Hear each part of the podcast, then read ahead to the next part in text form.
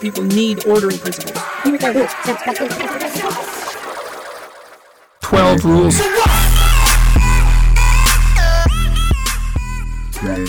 Hello, welcome to twelve Rules for What? My name is Sam. I'm Alex.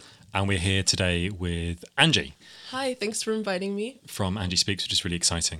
Uh, we're going to be talking a bit about the occult mm-hmm. and its relationship to Nazism, first of all, and maybe also to fascism, Italian fascism.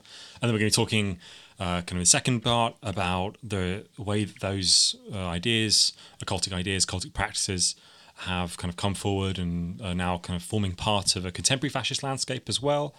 And we also might talk a bit about how those things might be kind of projected into the future over the next, say, you know, fifty years. Mm-hmm. Uh, I certainly, and I think Alex does as well, thinks about kind of anti-fascism as like a long-term project, one that needs to be kind of um, ready for the changes that, uh, for example, like your climate change will bring and how that might kind of affect mm. the fascist movement, how that might kind of affect politics more generally. And so we'll be kind of thinking a bit about that. Just like a quick content warning that we will be talking about, like, racism and Nazis and all the stuff that goes along with that, so just keep that in mind. There might also be some stuff about goat sacrificing uh, at some point, but uh, you read the same thing I did. Yes, uh, the about the, the libertarian the uh, uh, Sol Invictus. Yes, Sol Invictus. So let's go back to uh, the very beginning. Let's go back to um, maybe you could kind of talk a, a little bit about what you think is the kind of the principal relationship between, like, esoteric thought or the occult mm. and the original Nazi Party. Mm. Um, so this is a very kind of fascinating area of history, but one that's like pretty difficult to unpick. Um, of course, occult ideas have existed for as long as humans have. Um, but in terms of its relation, relationship to fascist regimes, um, there was a sort, there was, there's been resurgences of occultism throughout history and repressions of occultism throughout history, and the Nazis sort of came about during a time where there was a bit of a resurgence happening again in culture. Um, there was a lot of um, uh, German occultism, German mysticism, you know, uh, flitting around the intelligentsia of Germany at the time. Um, there were people like Evola, you know, who were espousing a lot of these um, ideas. There were a lot of occult societies during the time that were um, forming and in their infancy. And um, a lot of the ideas that uh, kind of came to fruition with sort of the Nazi ethos were ones that were based around the idea of race and a mythical kind of uh, Aryan superior race. So this was the key occult idea that um, sort of formed around the Nazi gnosis at the time. Um, one of the major influences was uh, Madame Helena Blavatsky, who was a occult mis- occult um you know, she was a, a mystic and uh, an occultist. Uh, she was Russian, but she lived in many different parts of Europe. And um, her idea of root race and um, the idea of the Aryan race was first sort of popularized by her. And she uh, then took those ideas and put them into theosophical um Uh, literature and things like that, and they sort of found their way into all kinds of different occult circles. So it was sort of an amalgamation of influences that um, sort of correlated with the Nazi ideas. There was a lot of um, a lot of new information, obviously, about, you know, Dar- Darwinian ideas as well and human origins. So this became an area of obsession, not only for people in the sciences, but people in the occult. And those weird ideas sort of married together to form this sort of um, what occultists call uh, Aeonic cosmology, which is the idea that humanity is split into different stages of evolution, and these occult societies saw it as their goal slash um, it was their prerogative to sort of push huma- humanity down the, a specific line of evolution. Um, and, you know, that was quite attractive as a model to the Nazi um, party, the kind of Nazi party while it was in its infancy at the time. And it gave them a lot of, like, hope and inspiration. And, you know, it was quite an, an empowering thing to uh, have these ideas correlate with their goals and ambitions. So there's kind of like a, um, what, what does it mean practically, I guess, for people to try and, like, live in this kind of Aeonic um, the sense that there are kind of eons and they're kind of circling, and time is not this kind of arrow of modernity, or time is not the kind of endless progression towards some sort of, you know, future liberal society or anything like that, but time is just kind of circling around and around and around. What do you think it means, or what did it mean for them to kind of practically engage with that? Like, what what did they do because of their beliefs about paganism that they you think they mm. what wouldn't have done otherwise? Well, um, it it it sort of came because part of the um one of the major influences on uh, Blavatsky was Eastern um.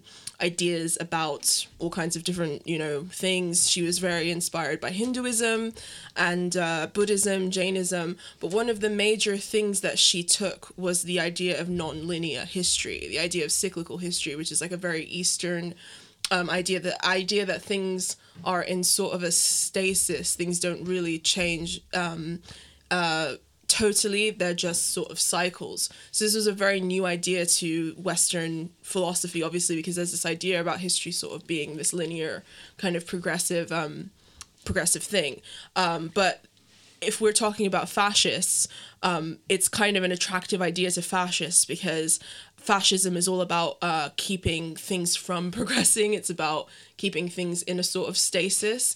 So the idea that things are destined to... Um, being a sort of cyclical kind of thing gave them this idea about destiny that um, was incredibly empowering and inspiring for them. So if nothing else, it really did act as a um, sort of this mythic, imaginatory, um, almost in a Jungian sense, this way of sort of imagine, imagining the future and imagining one's place in the universe, which can be a very powerful thing when it comes to motivating people, creating a movement, um, you know, uh, you know, making a cohesive vision for the future and, and things like that. And this, this cyclical thing um, goes back to Evola as well. Um, one of the many reasons he didn't like Jewish people was because of their like linear conception of time and like mm. the, the the kind of idea of time progressing towards an endpoint. And so he his traditionalism was a lot about Um, the cycle of history, allowing these heroic acts and these heroic events to happen over and over and over again. Mm-hmm. Um, so I guess that kind of links in real strongly to the mm-hmm. kind of fascist, like kind of evocation, like a mythic past that everyone can live in now, mm-hmm. um, which I think is really kind of interesting to mm-hmm. this kind of conversation. Like people kind of try and wrap their heads around why the Nazis were really into Hinduism and like really into Tibet and things like that. And it really goes back to these kind of this overarching theory of like root races mm-hmm. and the Aryan race as like kind of Indo-European kind of hybrid, um, but also that Tibet is uh, like somehow like where the last bastion of like the Aryan race kind of fled to mm. and where they kind of kept the uh, yes. kept the, the, the flame alive. Mm. I mean, someone, I can't remember exactly who, I'm going to out myself as kind of dilettante here, but someone Uh, maybe during the Second World War, funded an exhibition yeah. to Tibet yeah. to prove that uh, Buddhism yeah. had Aryan roots. They took their head measuring devices with them and went and measured the skulls of some Tibetans to see whether they uh, correlated with the sort of Germanic skulls. I don't know how successful their experiment was, but it, it was a, a thing that happened. Um, and that's that's another thing that I, I just wanted to clarify. Um, the idea of cyclical history isn't explicitly fascist. Yeah. Um, because there's a there's an there's a, that's kind of an issue on the left, is as soon as something becomes problematic, we abandon that territory, we cede it to the right, which is why we are always like kind of on the margins. Um, but uh, yeah, the idea of cyclical history isn't um. isn't inherently fascist, and a lot of the ideas that we're going to discuss tonight aren't inherently fascist. They just so happen to somewhat align with the goals of the fascists that we're talking about, the different sort of fascist regimes uh, that we're talking about. So I just wanted to make that clear. Um, if you meet somebody who believes in the cyclical model of history, that doesn't mean that they're a fascist. Or like someone who is a pagan, there are plenty of non-fascist yeah. pagans yeah, as well. Like, definitely, um, definitely. And I think you're totally right about that point about the left as well. Like, if you like, if everything becomes a fascist thing, then we're not going to be left with anything. Exactly. Um, I think we should do a better job of just like claiming things and claiming territory rather than it surrendering it, which is what we seem to do quite a lot. Um, but yeah. I'm interested in this notion of rejuvenation. Um, fascism, what fascism is, is a particular kind of reactionary mass movement that aims what he calls paleogenetic. So right. like ultranationalism combined with this like regeneration myth. Yeah. How do you think that will? How do you think that is playing out now in contemporary fascism? Um, well, I think that uh, I think that the uh, well, obviously we see the um, we see the kind of residual uh, ethos of the original uh, esoteric fascists sort of being revived by modern fascist movements, and again, it's because of this sort of cyclical model of history. Mm. Um, if you look at there, there's an occult uh, kind of satanic circle called the Order of the Nine Angles. I don't know if you've heard of them before, yeah. but they're a super fascist occult um, Nazi group, and they also believe in the same sort of aeo- aeonic cosmological model of time and the universe, and um, they see this specific period, the period of sort of liberal democracy and, you know, neoliberalism and all of the things that are going on now. They see this specific period as a another stage of that aeonic cosmology, a stage where they are planting the seeds for the ultimate rise. Um, the so Imperium. That, yeah, the Imperium. Is they, that's what they want to establish, is the Imperium, as it's called. Um, but this is a very sort of special moment in their mind. Um, and they see uh, it as an opportunity to be seized upon, sort of in a similar way that leftists see it as an opportunity to be um, to be seized upon, because the contradictions of neoliberalism being exposed are just as beneficial for us as it is for for the fascists. But they see it as this uh, almost mythical kind of time, this sort of mi- mythical moment for, you know, them to steer history in the direction that they want to steer it in. What's specific about the, is it, so the, the kind of things I can imagine would be the things that have seemed kind of important um, to, let's say, like the neo-paganists or the kind of um, mm. the the white supremacist neo-paganists that I've been uh, reading, mm-hmm. is basically two kind of things um, that relate to uh, how you should be as a person. Mm-hmm. One of them is um, a kind of hyper-masculinity, mm-hmm. and it's very kind of obvious um, uh, that masculinity of a certain kind is diminishing in its importance in our culture.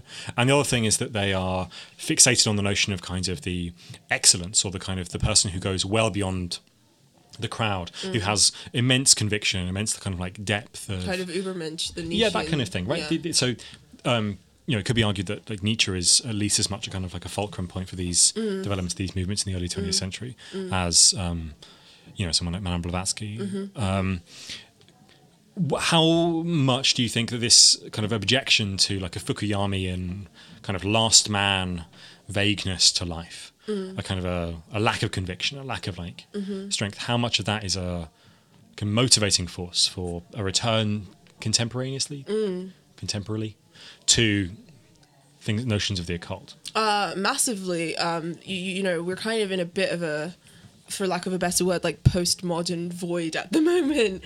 Um, you know, all of the major meta-narratives have been deconstructed, and we're at this sort of point in history now where we're like, should we reconstruct the meta-narratives? Should we leave them to the dust? Should we, um, you know, uh, we resurrect the old ones? Like, we're playing with our own shit. We don't really know what we're doing.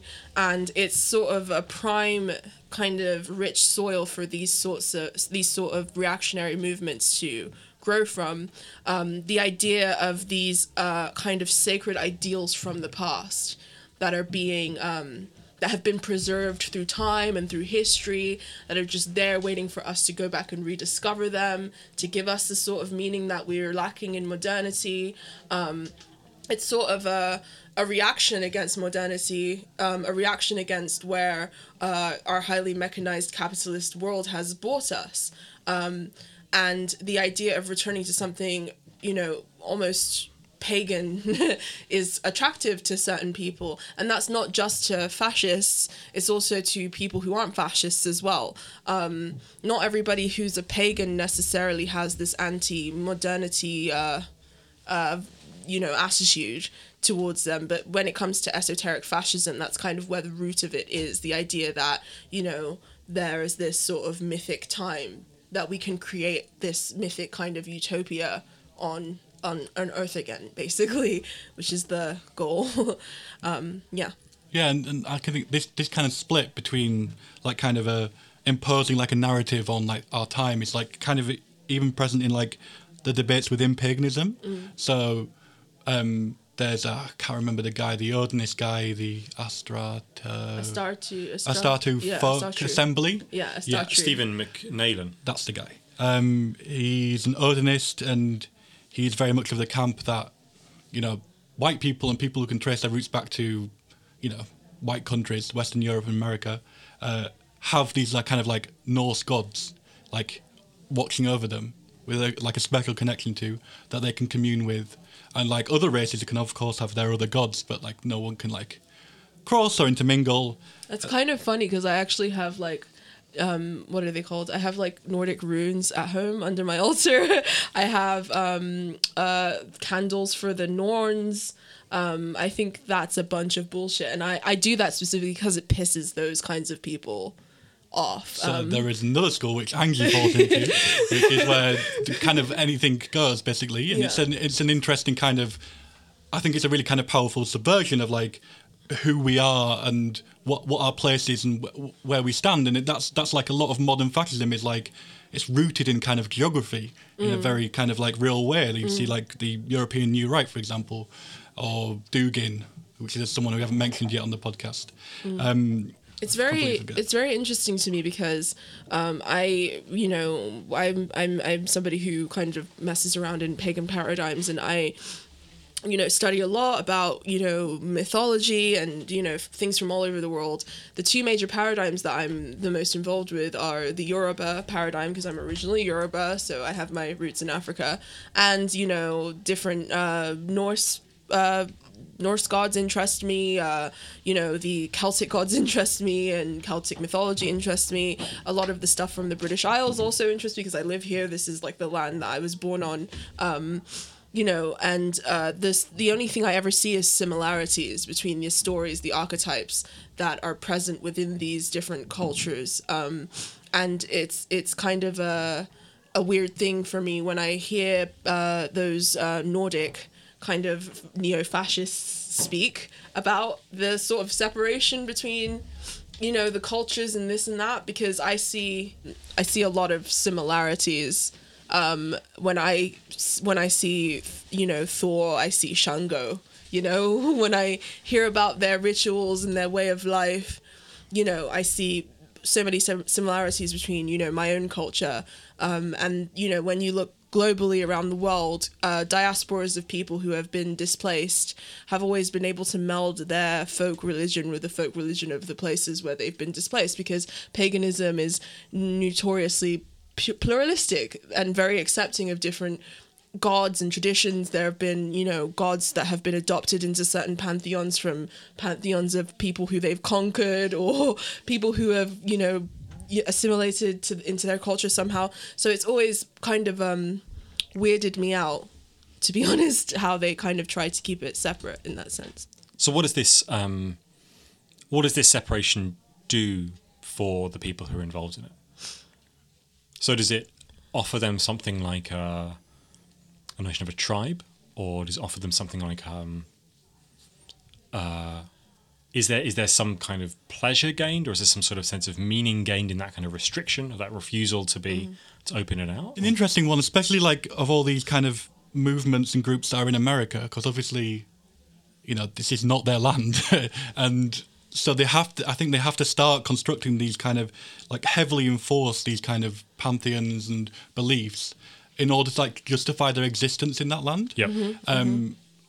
And and that's something that um, like American far right movements have like always kind of been very uncomfortable around. Mm. Is like the kind of colonization of another land. Mm-hmm. Um, so I, I find that incredible. It makes much more sense for like European fascists to be doing this kind of stuff, because at least they kind of live there, right? Yeah, and it's it's, um, it's kind of it's about identity at the end of the day. It's about finding a sense of meaning and purpose. Um, you know, they feel rudderless. A lot of the people who gravitate towards this form of kind of, uh, I guess that you could call it ham-fisted spirituality, feel rudderless, and it, it feels like a place for them to go. But when we talk about America and the spiritual traditions within the American continent, America is kind of a haunted house. I mean, there's uh, all kinds of tra- uh, spiritual traditions that are hanging out hanging out there, and all kinds of archetypical forces that just are vying for dominion over that very strange, strange territory. I mean, you see this theme in movies like The Shining, where, you know, the theme of the uh, Native American burial ground and, and you know, how it's this sort of, um, this sort of really friendly sort of veneer of, of Americana and the beauty of Americana, but just beneath the surface there's genocide, there's murder, there's, you know, all kinds of awful things, slavery, rape, all kinds of really horrible things lingering beneath the surface. And, you know, fascist spirituality is kind of a coat of paint over that. It's like a, it's almost like a suppression of the things that one truly needs to face in order to become integrated. And I think that that's the issue, is they are not only do they feel rudderless and untethered, they are also afraid of looking at their own shadow, if you know what I mean, in mm-hmm. like a Jungian sense. They're very they're afraid of, of of witnessing what it truly means to be an American. Um, so they kind of try to cover it up with things that are very far removed from them in any sort of reality. It's also like it's also basically just racism with extra steps. Um, mm. Like white supremacy with like bells and whistles on it. Mm-hmm. Um, mm-hmm. Like the guy we talked about, what's he called, Steve McNallan or whatever his name is. He, you know, is like post video, posted a video on two thousand seventeen on alt right dot com, which was basically where he liberally quoted the fourteen words, which is a white supremacist kind of slogan that was also thought up by a like an Odinist guy yeah, who was in Lane. prison, David yeah. Lane.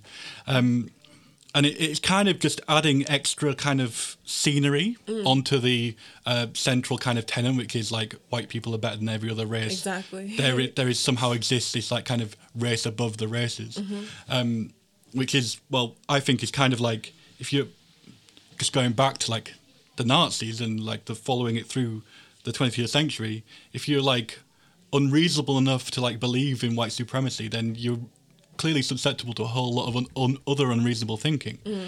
Um, just to, I don't know, just go to go back to the Nazis. Like, there was like an interesting tension within the the regime, uh, with like w- with how kind of the kind of border sciences and the occult were put, what uses they were put to.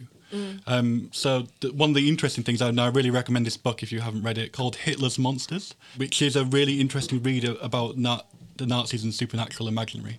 Mm-hmm. And the interesting thing is that after the war started, they got more into the occult, which is a kind of a bizarre thing. You think you like strip away all the frippery and get on with like fighting other people. Um, That's if you think it's frippery, though. Exactly. That's the thing. People like to, like the historiography about this kind of thing has gone through like multiple phases, and people like to say that, you know, occult practices were common throughout society. There wasn't like anything particular about the Nazis that meant they were susceptible to it. But, you know, the Nazis really only were against the occult when it kind of like treaded on their kind of dominion, on their like supremacy within Germ- within their borders. Like it kind of treaded on like the, the the supremacy of Hitler and the state and things like that. When they could put like specific occult techniques to use, they were very much in favor of it. And well, that's because fascists don't care about what's true. They care about what works. Um, you know, if you're looking at the forming of societies and civilizations, the form, and that's precisely what they were trying to do. They were trying to create the Reich of a thousand years. They were trying to create an entirely new vision for society. And in order to do that, you need a strong vision. You need a strong visual presence. You need a strong and cohesive bond of people. And one of the easiest ways to do that is to have some sort form of cosmology, some form of spirituality, some form of strong iconography. So in that sense, they very much knew what they were doing. The main goal of any occult work is to move the zeitgeist and to have an impact on the collective consciousness, whether that be through symbols, whether that be through um, events, or the orchestration of events, things like that are the goals. And these, this is the reason why the fa- the fascist regimes have uh, notoriously used the occult, because it's a very easy way to make an impact in the collective unconscious. I, I guess this goes back to as well the, the kind of the idea of metapolitics, which um, the French New Right are really into, and like changing the culture, cultural framework around society before you can change the political structure mm-hmm. and the politics of a society. And yeah, I think that's a super interesting way of kind of thinking of these ideas as like animating events and kind of mm-hmm. uh, forces which try and push society in a in a, in a different direction. They're like they're they're super extreme, and they're like they're kind of like they're only going to be taken on board by a certain section of people. But like that doesn't matter as long as the culture goes in a certain direction. Exactly. These things have also kind of interesting relationship with both science and technology. Mm. So in particular about technology, the to some extent, I think you could attribute um, some of the kind of symbolic power of Nazism in Germany to its just use of like um, mass-produced radios, mm-hmm. which mm-hmm. it um, obligated people to have in their houses. Mm-hmm. And so this seems at the time like this kind of almost terrifying, like occultic power, mm-hmm. the presence of the leader in kind of every moment, yeah. right? Yep. Um, and uh, in the contemporary wave of fascism, there is another technology distribution. It's just that it's the uh, mass participation internet. Mm-hmm. And there's a similar kind of occultic agency attributed to these things. In the, you know, in the Nazi period, it's um, bound up with um, uh, somewhat kind of like uh, poorly understood electromagnetism mm-hmm. theory mm-hmm. Um, and in the contemporary period it's kind of bound up with like meme magic yeah. and this this notion that one has a kind of like a hugely outsized effect on the world and can uh, manipulate the world with symbols. Mm-hmm. um, I wonder if that's kind of to be taken seriously mm-hmm. or to be taken in earnest as a piece of mm-hmm. genuine fascist thought, or it's supposed to be taken as like a joke, as like an uh, as something we should mm. ridicule. Ridic- yeah. But like, but, no, but but it's something they are also ridiculing. Yeah. Not just that we should ridicule it as mm. well. I I mean, it really depends on your frame of reference. Like I tell people all the time, you can take it seriously if you want to, or you could not. Um, like I said before, fascists don't care about what is true. They care about what works. Um, and for me, symbols um, are kind of a distilled form of an idea. Our culture is built out of symbols. Our culture is built out of ideas. And I think that any sort of manipulation of symbols that has a detrimental effect on society should be taken seriously, whether you're somebody who's a believer in the occult or not. I think it's definitely something that on the left we should be aware of and that we should be taking seriously, because um, symbols and iconography are incredibly powerful shortcuts past people's conscious minds into their subconscious minds. There are kids now who will forever associate Pepe the Frog with hate speech and violence. That you don't even have to, that's already made, that's already done, that's firmly in the zeitgeist. And these uh, techniques are a way of manipulating the zeitgeist towards their ends. And they are continuously doing it successfully. Um, it just takes us, you know, getting off our high horses, taking this stuff seriously, and also trying to reverse engineer that technology so that it works for us as well. Um, it does link into, like, kind of the modern like, phase of capitalism that we're in as well, in that like the, the symbols that are kind of like leapt on and like appropriated are like ones that have been created to be like kind of popular kind of uh, images within like an account the capitalist unconscious. Mm-hmm. Um, so for example, the the the Pepe meme was a, just a kind of popular silly frog thing mm-hmm. until it like became a Nazi and became like associated with Trump and and like really reactionary movements. Um, the same thing is happening with uh, PewDiePie, of course. Mm-hmm. Um, the what the first thing the uh, what one of the things the, the the shooter in New Zealand said before he started killing people was subscribe to PewDiePie, mm-hmm. and this can this now this this innocuous kind of thing of like the, the most popular YouTuber in the whole world um, is now linked to kind of like genocidal murder, mm-hmm. um, and it's kind of been subsumed into kind of like our discourse. They are having an impact on the zeitgeist and they're doing it pretty seamlessly.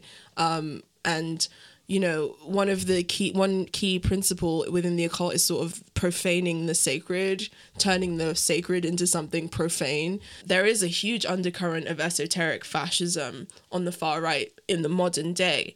Um, but the left tends to sneer at it as, oh, they're just kind of LARPing. You know, like, you know, it's it's kind of uh, annoying to me because every single major movement in history has had some form of occult influence behind it. Um, all you have to do is name one and I could tell you. Um, from even when you were talking about technology, like with uh, NASA, Jack Parsons, he was a, a massive occultist. He's a really interesting guy. Yeah. Jack Parsons. Jack Parsons, yeah. He He's was a, yeah. a rocket he was scientist. He was a rocket scientist um, of, in the early twentieth century. And without him, we wouldn't have NASA. Um, the reason why his name was sort of expelled from the scientific canon is because he was an occultist, an he, out occultist. He went out into the desert and tried to uh, summon a demon. Coronzon. Yeah. And this the the, de- the demon summoning ritual went wrong. And uh, the rocket he was using, or the kind of explosives oh he was using to God. summon the demon, killed him. Uh, and he was uh, never kind of like heard of. Yeah. But without him, there would be no... Yeah, he was... He major was a, figure in rocketry. Yeah, major, major figure um, in it. But his name was expunged from the scientific um, scientific canon because he was an occultist. The same way, you know, there are loads of people throughout history that you wouldn't know were fucking around with the occult, but they were fucking around with the occult. um, it's a massive influence throughout all areas of culture. Even now in Silicon Valley, as we speak, we have esoteric fascists that are designing the future. I mean, the, the, these people would never say it, would they? But, like, you can imagine someone like Peter Thiel, uh, like, who, you know, like, gets blood transfusions from, like, young people. And you don't stuff. want me to start spilling tea here on your podcast, but, yeah, it, there's a massive, massive undercurrent of esoteric, fasc- well, fascists to begin with um, in Silicon Valley, and then the esoteric angle then comes into it. Um, and they're literally designing the future. People who have these beliefs are working to design the world of tomorrow. And what the fuck are we doing? you know, um, it's a, it's a terrifying thought because, like I said, they see they see history as cyclical. They see all of these events from, you know, uh, Aleister Crowley's first uh, uttering of, you know, the his Aeonic cosmology to uh, Charles Manson's uh, Manson family murders to, you know, the murder that happened recently in Christchurch. They see all of these events as being linked. Um, and that's a scary, scary thing, if you think about it. A very, very scary thing. One of the kind of, like, I guess, like, kind of big defen- defenses of the occult is that it might give you access to something you genuinely don't kind of want to know. Mm. So instead of being a kind of practice Uh, that you might get involved in because you were trying to kind of reaffirm and reestablish and reassert your own superiority, for example, you know, racially or mm. personally. Uh, it's a it's a reason. It's a it's a thing you might be able to um, get involved with in order to find out something kind of like truly strange mm-hmm. about the world, and therefore enter into a kind of mysticism that or kind of mystification of the world that wasn't necessarily like entirely comfortable. Mm-hmm. It seems like the fascist esoteric fascist practice. Mm-hmm. Um, mostly consists of trying to find out the thing you already want to know. Yeah, you already exactly. want to know that you're superior. Exactly. And so you find out that you're superior, you're superior, you go through some sort of transformation. Um, these are, uh, let's say, emotional needs. Mm. Um, subjective needs. Yeah, these, sub- yeah. these are subjective needs of, of people. Um, the left is... Uh, perhaps sometimes disparaging of the, the pop- like the use or value of ritual. Mm-hmm. How do you think these things can be reintegrated into or ritual mm. um, or some other way of fulfilling these subjective needs can mm. be reintegrated into life on the left? Mm. Well, I talk about this a lot on my channel. It's actually the reason I started my channel in the first place, um, because I think that the left has notoriously kind of, a, a kind of, um, uh, just completely ignored these subjective needs in favor of paying attention to kind of cold material analysis. And although this material analysis is incredibly important, if we neglect, again, that territory, if we cede that territory to the right wing, you get esoteric fascism. You get, you know, you know, where you can't just take care of the body, you also have to take care of the soul, in my opinion. Um, you can't... Um, You can't neglect the areas of life that are subjective and expect to create any sort of um, movement or system that has a holistically uh, good effect on the individual. We need to um, do a better job of paying attention to things like meaning and community and ritual and beauty and a sense of belonging. Um, we need to, you know, take all of these sort of traditions that the human family has um has has has created over the, you know, millennia that humans have been around, these traditions that are meant to keep us whole, to keep us safe, to give us rites of passage, to keep give us meaning, to give us a sense of ourselves and a sense of our connection to the world. Um, uh, we need to take these things seriously. Um, I'm not here to be prescriptive about what that could look like. I think it's different for everybody because not everybody is going to celebrate the spring equinox. Um, I, I do that, but not everybody is going to be into that.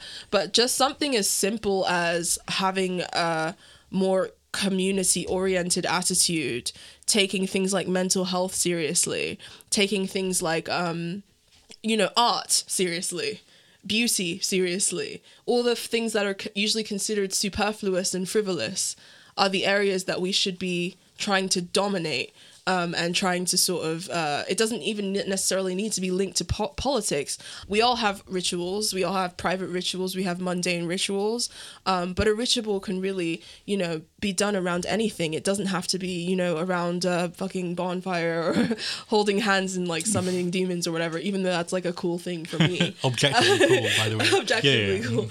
But it could be pretty much anything. Um, and I think these are the things that we need to take seriously because we live in a dark and dangerous world, one that is basically designed to eat your soul alive, and it's your job, it's our job to keep each other's souls alive, and part of that is giving people a place to go, a place where they can have a repeated assurance of security, a repeated assurance of of community. And that is what ritual is really for. And the thing is, fascists have weaponized this. They understand this. If you look at a lot of these young men, like you said, they are rudderless. They don't have a sense of purpose, a sense of meaning, a sense of community, a sense of um, camaraderie. And this uh, kind of dark alternative has now arisen for them. And there's no kind of alternative for that on the left. This is a, the left, they see the left as the place where they'll get browbeaten and uh, called out or, you know, cancelled or whatever. They don't see it as a, a place for re- of refuge, which is really what we should be. We should be a place of refuge. We should be the place where people come to find vindication, not false validation, um, which is a loop that we get stuck in, but it's also a loop that the fascists are kind of, you know, opening up as a kind of honey trap almost. Um, yeah. Yeah, you just look at some of these movements like like incels and the kind of forums they create. They've they've created a community out of like the, the deepest sense of nihilism you can like really like create. Yeah. And I mean, congrats to them. That's like really, that's quite an achievement to yeah. do. But I think the left has like... Uh, The left does have a lot of like history to draw on in this kind of regard, like the kind of the basic kind of solidarity thing of if you'll be there for me, I'll be there for you. Um, it's like it is a is a powerful thing. It's just not really ever kind of properly brought out, I guess. Mm-hmm. And yeah, one thing, one of the kind of interesting things about race science and uh, the incel movement is that there's been a, like a real mass return to phrenology and attempts to define awesome. like skull shape and you know this kind of thing and head all the measuring kind of, devices yeah all, all, all, all the kind of things that were kind of the the, the pseudoscience of the early twentieth century oh, so dear. I kind of come back. I wanted to kind of like bring in something that I think might happen in the future, mm. um, which is another form of pseudoscience, which is Malthusianism. mm. So we mentioned a bit earlier about kind of people living in America, and uh, I think it was you, Alex, who said that people had to work kind of overtime to produce these kind of rituals, um, often which were, you know, kind of occultic in nature, in order to feel like they properly embodied or properly kind of lived in that world. And it, but these um, kind of spaces that they've kind of, that maybe people in the far right, uh, in you know, the wilderness of the United States, have managed to make into their own kind of world, those are changing. And the kind of sanctity and the stability of that wilderness mm-hmm. is transforming. And the reason why it's transforming is because of global climate change. Mm-hmm. Another thing that that will produce is almost certainly mass, mass migration mm-hmm. from the whole kind of central bound of the world mm-hmm. um, northwards mm-hmm. um, into America, into Europe. Mm-hmm. This is one of the reasons why I think um, anti-fascists need to begin to think more long-term, because the the major thing that's going to shift in the next fifty years is the rise of nativist movements. And I think some of the things they'll draw on to ground themselves or to say that, you know, this land, mm-hmm. and not just, you know, kind of abstract nationhood, but specifically this territory, this space is uh, owned exclusively by white people mm-hmm. or by certain people, probably mm-hmm. by white people, is uh, an increased use or a shift from occultic practice to being, you know, screaming in the woods, to being a kind of wholesale eco-fascism. Mm-hmm. And I think, does uh, do you think there is a connection here mm-hmm. between eco-fascism and the occult? Mm-hmm. Definitely. Do you think there will begin to be more so? Than yeah, are, are definitely. They? Um, a lot of eco-fascists are actually uh, pagans. I don't know if you've ever heard of uh, the Wolves of Eng- England. Vol- of England. Yeah, yeah. Th- those guys are occult eco-fascists. The idea of a connection to the land being the primary source of their spiritual power, and the idea that these invaders are um, coming to take the land away from them and change their culture, change the things that uh, make their culture unique. Um, it, it can be quite a powerful sort of motivating force um, when it comes to this sort of xenophobia and racism. Um, the idea of uh, spiritual jurisdiction over a certain piece of land is something that's like as old as, you know, humans have been around for. um, we've always sort of placed significance on land, and that's not something that should be disrespected, in my opinion. Um, you know, before, you know, feudal landlords enclosed the land, you know, people had a very, very spiritual um, connection to the land that they lived on, they farmed on. Um, you know, they had more of a say in how their communities were structured. They had more of a say in the way that their communities were built. And capitalism, the forces of capitalism and sort of proto-capitalism came in and, and alienated us from the land, alienated us from um, our relationship to the land in order for it to be privatized and enclosed. So when it comes to sort of a leftist sort of pagan idea about the land, the land you live on is the land that you should connect to. And I think that that's something that we should take very seriously on the left, is really getting to know our communities, um, really getting to know the land that we're on, getting to understand the traditions of those lands as well. Um, and I think for that, from there, it will give us a point, a place of power um, over the eco-fascists, because it's not just their claim. It's ours too. And anybody who lives and makes their life somewhere, that's where they belong, in my opinion. Um, but we also have to be uh, respectful, I guess, of the um, the specific cultures, no matter where it is in the world. I, I wouldn't go to a Native American reservation and disrespect it. The same way there are, you know, May Day festiv- festivities that happen in, in this country every year. I think that's something that's beautiful and that should be celebrated. I don't think it's something that we should necessarily uh, see as a suspicious thing. And we shouldn't let the fascists claim that either. Why should they ha- Why should they have that? Why should we allow them to stake the claim claim on those things? We should claim those things. Um, but they often use that sort of ethno-nationalist uh, um, kind of uh, idea to claim, lay claim that this is my culture. Well, it's mine too. I'm allowed to have it too, which is why I have, you know, runes, which is why I have uh, candles for the for the Norns on my altar, because I can. Um, and I think that people should take more of that kind of approach when dealing with issues of, of land and culture and homestead. Um, there's a way to enjoy these things in a respectful way that doesn't necessarily involve ev- ev- involve ceding that territory to people with a nefarious agenda. Just thinking about the the, the thing about May Day, you're totally right.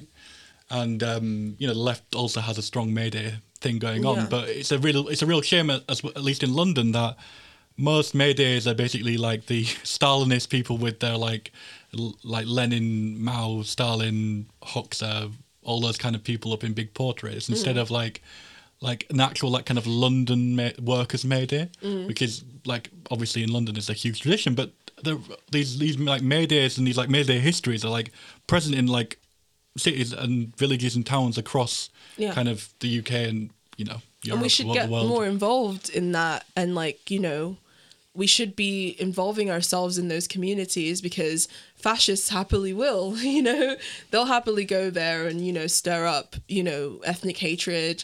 They'll happily go there and stir up um, all kinds of things. But for us to go there and say, we know, we understand the relationship that you have with your land. We know that this was taken for you, from you through enclosure, through capitalism. We understand that you're suffering the same process of alienation as we are. We are your friends, not your enemies. These are the kinds of messages that we should be sending, the kinds of relationships that we should be forging. you know, instead there seems to be this so, sort of metropolitan elitism that you see kind of spreading around on the left or in leftist circles, the idea that, and we, we kind of happily operate within the traps that capitalism has set for us, you know, this sort of very basic consensus reality that capitalism has sent from us, one that's alienated from nature, one that's alienated from the land, one that doesn't uh, take those sorts of relationships seriously. And this is prime territory for the eco-fascists and esoteric fascists to seize, um, because we don't, we don't, we don't, we don't participate. We don't, you know, we don't necessarily, um, uh, you know, go out of our way to be present in certain things. Um, so yeah, I, I definitely think that it's something that we we should take seriously. And in in terms of like, you know, global. global warming, climate change, and um, the refugee crisis, and people moving northward, and, you know, the hilt of fascist ideas being on the ownership over the land. I think we need to work on redefining what it means to be part of a place. Um, I think that that's a major thing. People still ask me where I'm from, if I'm British, and, and things like that, uh, because I'm, I don't have white skin. Um, but I was born here, uh, you know, this is just as much my land as it is anybody else's land. I have a very special relationship with this land, and all of the mystical energies of this land are things that I work with. Um, and a lot of, you know, esoteric fascists would be horrified to hear a black woman, mm-hmm. you know, going to, you know, Canterbury to like get water from a well. That, that they, they, they would see that as such an affront, but it's my land too. It, you know, just because I don't have ancestors here for thousands of years, maybe in a thousand years in the future, my ancestral line will still be here. Um, so I think we need to work on sort of redefining what it means to be part of a place. That's such a good point. Like, and it, it doesn't just relate to like esoteric fascist kind of thinking as well, but also like to broader like kind of state racisms as well. Um, when the Immigration Act was brought in in like nineteen seventy-three or one maybe, uh, it was like an explicitly racist kind of border law which said that if you you you were only a citizen if you could claim uh, like if one of your grandparents was born in England, mm. and so obviously that meant a lot of like uh, obviously like discriminated uh, against um, B M E people and black and brown people, mm-hmm. to the, and and to kind of accepted a lot of like kind of white Europeans who like moved out, moved to the colonies or whatever, mm. um, and so is it that this kind of this is this is my place too, uh, is also like kind of like a an affront to like practices that are, that are that are going on now and that have been like kind of embedded in society since like you know. Definitely. I guess like I, I would want to be kind of careful about uh, wondering if people were from places because they lived there, um, regardless of how they kind of came there. And presumably this this like notion of a kind of being from a place would also mean that um, absolutely anyone could claim that. I just maybe I have a kind of very contrarian uh, position on this, the, um, which is that one of the good things about capitalism is actually that it uh, accelerates um, ta- detachment from place, mm-hmm. um, and it spreads people around and makes them kind of flow around, mm. uh, often in uh, ways that are violent, but um, or, but also in ways that are kind of like quite free, quite like a, um, comparatively. Uh, self-determined compared mm-hmm. to say what they would have been in feudalism. So I, I, I wonder how like uh, thinking about like the spirituality of a place would interact with say like someone who's fleeing uh, uh, like an inevitable uh, crop failure mm-hmm. in Eritrea, mm. right? Like how would the history of Kent uh, like interact with them in a kind of a, mm. and I, I, I, don't, I don't I don't understand how. Like, yeah. I mean, I can speak from my experience. Like I am a third generation migrant from Nigeria. My grandmother, uh, my great, my grand, my grandmother came here with her family during the Biafra War, just like at, during the aftermath of that. Um, you know, when they came here, they were kind of just focusing on settling and forging a life for themselves. And then they had my mom, and now here's me. Um, I've, I'm privileged enough to now have the presence of mind to really think about the land that I'm on, and the significance of, you know, this land and what it means to me, and sort of forging my own relationship with it in that sense. So it's not an immediate process. It sometimes takes a couple of generations for that to happen. It sometimes takes, um, you know, a, it, it sometimes takes more than a couple of generations for that to to occur. But um, I, I'm fascinated by places. Most people are fascinated by places.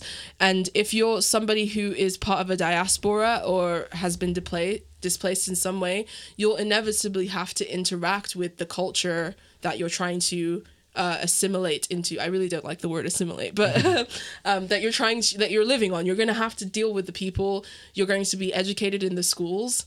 You're going to, your children at least, are going to be educated in the schools. You're going to have to learn about the local customs. And what I'm concerned about is creating a, a environment where that's happy and that's okay. Um, where uh, it's a friendly kind of exchange in that regard. Um, where, where what I see happening on the left is there being a lot of disdain for folk culture, traditional culture, things like that, because it's associated with nationalism. It's associated with the far right. It's associated with those people over there who are don't like brown people. Whereas what I'm saying is we should reclaim that territory so that we do have the power to bring people into the culture in a way that's holistic and friendly, in a way that's a um, a good sort of mediated exchange when those uh, things are occurring. And it'll, it'll take time. It may take generations. Like I said, I'll be able to... Um, I, I'm a- now able to do that because I... Um, I uh, am a third generationer, and, you know, a lot of the hardship that my family suffered um, is now kind of subsiding because it's been three generations. So I have more time and presence of mind to think about these things. Um, uh, but it took kind people in pagan circles to teach me about these things and show me that they weren't scary things and that they were things that I could also be inspired by and things that I could also be benefit that could also be beneficial to me. Vice versa, I've also had the privilege of teaching a lot of people about African traditions and our ways of, of ritual and community and healing and things like that, things that have been incredibly beneficial to, to other people too. Um, so, yeah. I think, yeah, I think it's an interesting one. I think part of the power, um, power of this kind of outlook maybe is that it's also open to like syncretic kind of syncretic kind of like mixed up kind of identities and uh, like allegiance to multiple places at the same time, which is also a, a challenge to this kind of thinking. Mm-hmm. So like I noticed that you said um, you said uh, our traditions when referring to Africa as mm-hmm. well, and that is equally like like in your, I guess I'm not don't want to speak for you, but no. like it could be conceived that it's equ- these two places are equally in yeah. your like kind of place. Very much.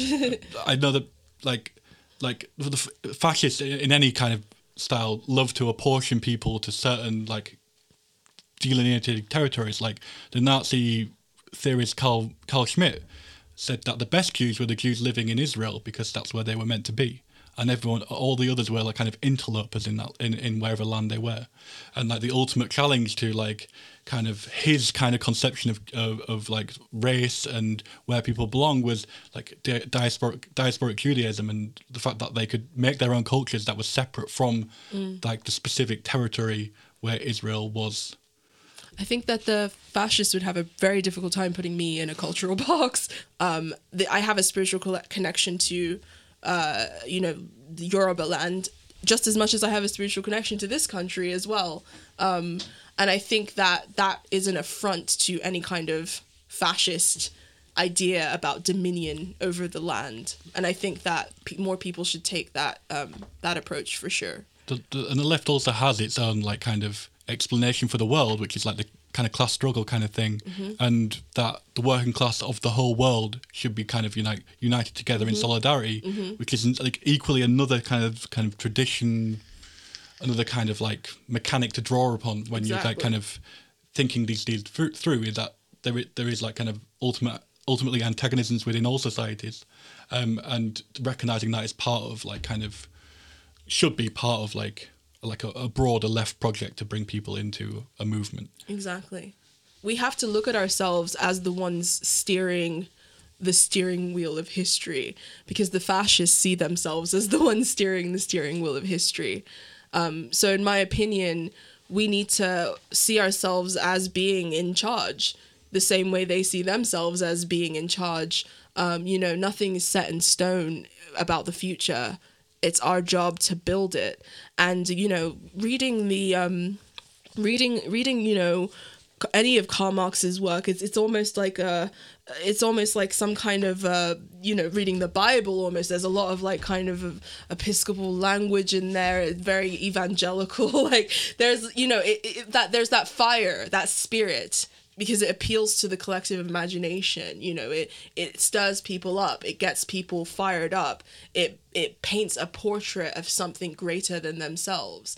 Um, and I think that some of that spirit Bunk is missing, and it's something that the fascists have been able to sort of use to their advantage historically, because we're all very polite and we all want to be very reasonable and very rational.